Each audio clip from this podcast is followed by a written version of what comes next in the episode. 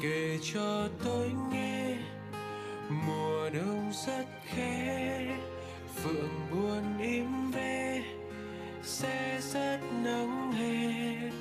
Kể cho tôi nghe chuyện đời lễ thế ngọt bùi nhiêu khê cay đắng gán kề, kể cho tôi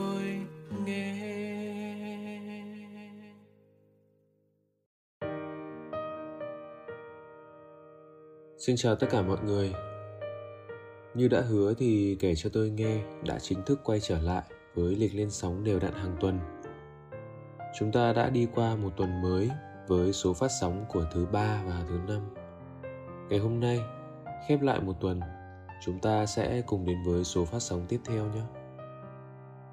Câu chuyện trong hai lá thư ngày hôm nay có liên quan đến những nỗi niềm khi cuộc đời không hề diễn ra theo đúng những gì mà mình mong muốn mình nghĩ chắc hẳn cái suy nghĩ dường như cuộc đời đang bỏ rơi mình vậy. Sẽ là suy nghĩ mà có khá nhiều người ở đây đã từng trải qua trên hành trình trưởng thành của mình. Vậy thì số radio ngày hôm nay, hãy cùng mình, cùng hai người bạn chủ nhân của những lá thư này, nhìn lại những tháng ngày có phần tuyệt vọng ấy nhé. Lá thư đầu tiên.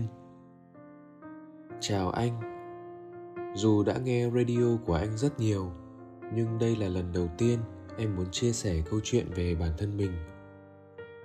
Em may mắn được sinh ra trong một gia đình êm ấm, có nhiều người thân. Ngay từ bé, em đã là người rất nhanh nhẹn, tự tin và đầy bản lĩnh. Em may mắn biết hát, biết múa, biết nhảy. Ngoài ra, em học cũng khá ổn, luôn đứng đầu lớp và nhận được sự yêu quý của các thầy cô sự ngưỡng mộ từ bạn bè. Tất cả mọi thứ đến với em đều rất suôn sẻ. Cho đến một ngày, em cảm nhận được mọi thứ đang có sự thay đổi. Lên cấp 3 lần đầu tiên trong cuộc đời em đạt danh hiệu học sinh tiên tiến. Đó là điều mà em không hề muốn chút nào. Em bị nổi mụn rất nhiều, từ đó mà em dần mất đi sự tự tin của mình.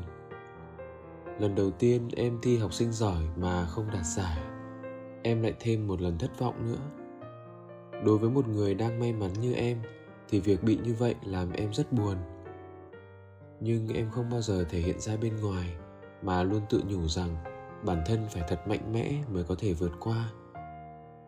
Lên lớp 11, em tự nhủ rằng phải cố gắng. Lần tiếp theo tham gia thi học sinh giỏi, may mắn hơn lần đầu vì em đạt giải. Tuy nhiên chỉ là giải khuyến khích em tự động viên bản thân vì em nghĩ khả năng của em chỉ được như vậy. Một lần nữa, em lại chỉ được học sinh tiên tiến. Năm nay là năm cuối cấp. Em vẫn tiếp tục động viên bản thân phải thật cố gắng. Nhưng sao em thấy nó thật khó khăn? Nhìn lại thời gian qua, em mất đi kết quả học tập tốt, mất đi ngoại hình, giọng hát của em cũng ngày càng yếu đi, khiến em rất tự ti mỗi khi giao lưu cùng mọi người nhìn mọi người ai cũng may mắn, ai cũng đang hết mình với đam mê. Trong khi em ngày càng tồi tệ đi, thật sự em rất tuyệt vọng và bất lực. Là một người vốn tự tin và sôi nổi, nhưng bây giờ em càng ngày càng thu mình lại. Vẫn lạc quan, nhưng yếu đuối hơn xưa rất nhiều rồi. Em chưa bao giờ chia sẻ câu chuyện của bản thân em cho bất kỳ ai. Em vẫn luôn giữ bề ngoài vui vẻ khi gặp mọi người. Nhưng thực ra, đôi khi trong lòng em cảm thấy rất buồn. Em luôn phải cố tỏ ra mạnh mẽ và vui vẻ vì không muốn mọi người phải lo cho em, không muốn người khác phải thương hại mình. Đó có phải là lý do khiến em buồn như ngày hôm nay không vậy? Anh biết đấy, những người bề ngoài càng vui vẻ thì bên trong họ càng chứa đựng nhiều tâm sự. Lá thư thứ hai. Chào anh. Em là một cô bé chập chững bước vào tuổi 14 Nhưng sao em thấy em sống khổ sở quá? Nhìn những người bạn đồng trang lứa vui vẻ, hồn nhiên mà em ghen tị lắm. Gia đình em không có được hạnh phúc. Từ nhỏ em sống với bà nội. 4 tuổi ngồi bán xôi phụ bà. Nhìn em trai được sống với ba mẹ Được đi du lịch Được cảm nhận vòng tay ấm áp của ba mẹ Em ghen tị lắm anh ạ ba mẹ em thì nóng tính nhất là mẹ. Mẹ em chửi mắng ghê lắm. Mày xấu xí mày mặc váy nhìn như con dở hở tí là khóc. Biết là mẹ vì bực bội nên mới lỡ lời nhưng em tổn thương lắm. Ngồi trong phòng túm tóc gào thét không lên tiếng. Đến bây giờ em chỉ có một mình. Người bạn thân nhất vẫn chính là chiếc điện thoại. Em đã từng là đứa có 7, 8 đứa bạn nhưng sang môi trường cấp 2 đứa thì theo đội quan hệ rộng, đánh nhau, đàn anh, đàn chị các thứ. Người bạn thân chơi từ mầm non thì lại phản bội em. Người nữa thì hiểu lầm rồi hẹn cổng trường để đánh em. Một bạn nữa thì vì có bạn mới nên quên mất em cũng cần được tôn trọng. Vì bị trầm cảm năm lớp 6 và tổn thương tâm lý nặng nề từ gia đình, nên em buộc phải tìm đến tình yêu. Em đã biết yêu nhưng cái sai lớn nhất đó là yêu cùng lớp. Bạn ấy body shaming, chửi em nhiều lắm. Học tập thì em chỉ là một học sinh khá. Mọi kỳ thi em luôn cố gắng hết sức, nhưng sự may mắn lại chẳng đến với mình. Luôn là đứa con khiến mẹ thất vọng. Đến gần cuối tháng 8 nhà em nợ một số tiền rất lớn. Điều ấy cũng khiến bố mẹ chia xa. Dù sống trong một mái nhà nhưng lại giống như những người lạ, chẳng biết gì về nhau. Trái tim em đóng băng bởi những tổn thương mà đáng lẽ em chẳng đáng phải chịu đựng. Lòng em nặng trĩu, chỉ muốn khép mình lại trong một khoảng trống, đôi khi chỉ muốn chết khuất đi cho xong. Nỗi lòng em chỉ đến đây thôi, em xin gửi lại nó cho anh. Cảm ơn anh vì đã đọc thư của em.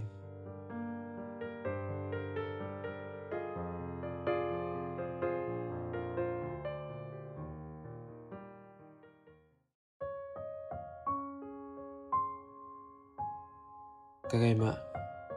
Nghe xong hai lá thư này của các em, anh chợt nhớ về một số radio anh đã từng làm. Đó là số radio thứ 73 người bạn trong số radio ấy cũng gặp phải những khó khăn như các em khi gia đình không công nhận, bạn bè bỏ rơi. Bạn ấy cũng thực sự tuyệt vọng vì không thể tìm được cách kết nối với thế giới này. Tất nhiên là anh không hề có ý so sánh câu chuyện của người này với người khác vì anh quan niệm là mỗi một người đều có những khó khăn riêng, những nỗi khổ riêng. Mình không thực sự ở trong câu chuyện của người ta, nên không thể đặt lên bàn cân nỗi đau nào giống nỗi đau nào. Anh nhắc tới câu chuyện kia chỉ với mục đích rằng em không hề cô đơn đâu. Ngoài kia vẫn có những người hàng ngày phải đối diện với những nỗi tuyệt vọng vì bị gia đình, bị cuộc đời bỏ rơi như thế.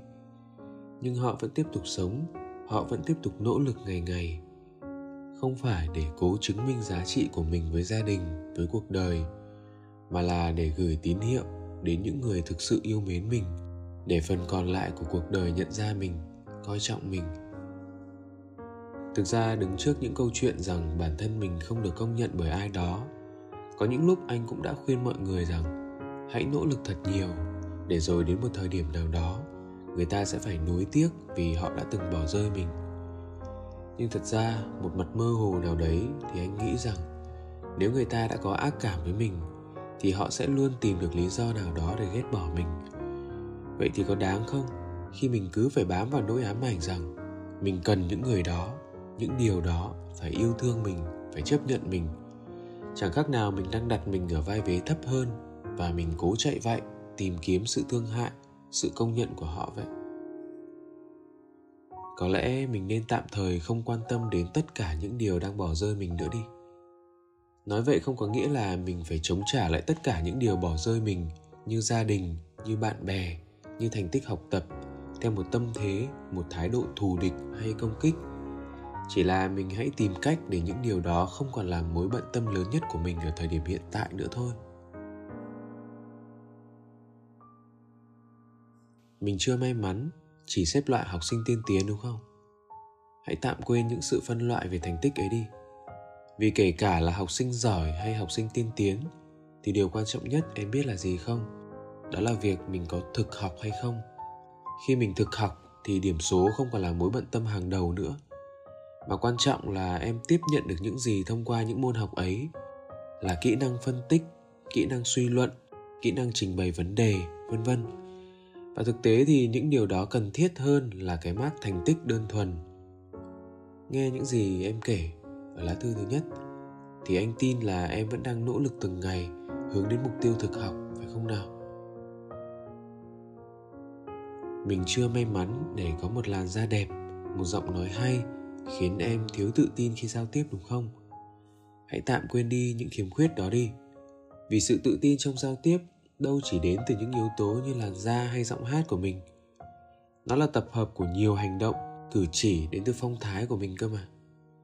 Có thể em có những điểm chưa hoàn thiện về dung mạo, nhưng nếu cách cư xử của em, tính cách của em luôn nho nhã, ôn hòa, nhẹ nhàng, tinh tế, thì em vẫn trở nên cực kỳ duyên dáng trong mắt của nhiều người đấy.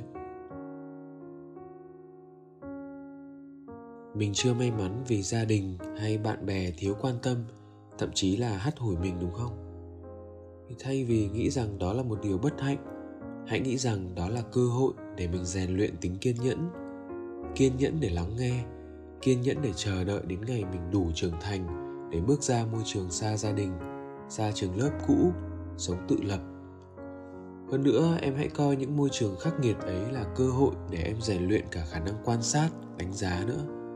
Quan sát để chọn bạn bè mà chơi chọn thời điểm để biết nên hay không nên nói chuyện với gia đình, để tránh cho bản thân phải đối diện với những tổn thương, những thiệt thòi.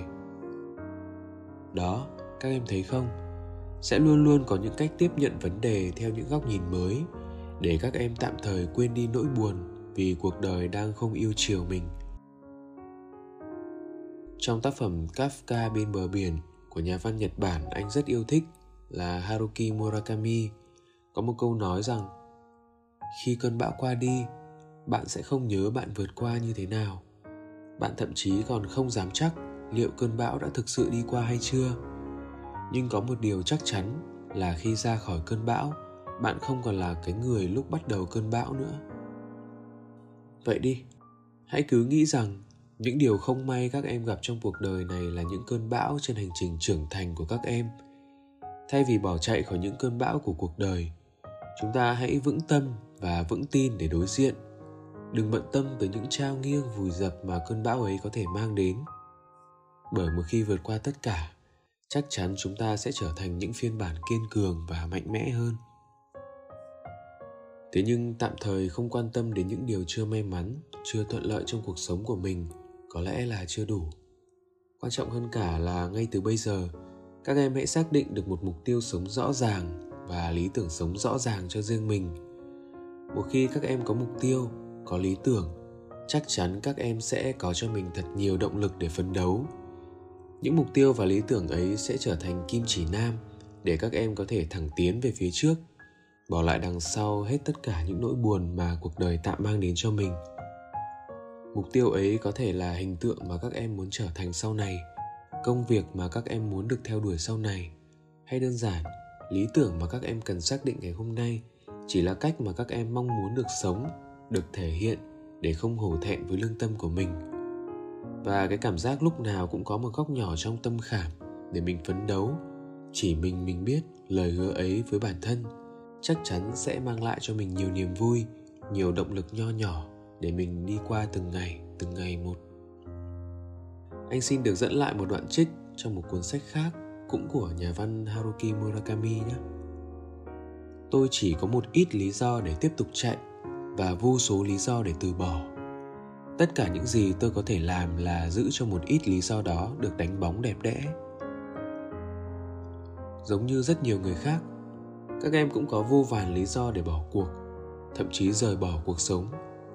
Nhưng quan trọng là các em có thể tìm ra những lý do để tiếp tục chạy tiếp tục sống và đánh bóng cho những lý do ấy trở thành những kinh nghiệm sống những hành trang trưởng thành đó chính là những mục tiêu và những lý tưởng mà anh nhắc tới phía bên trên kia đấy.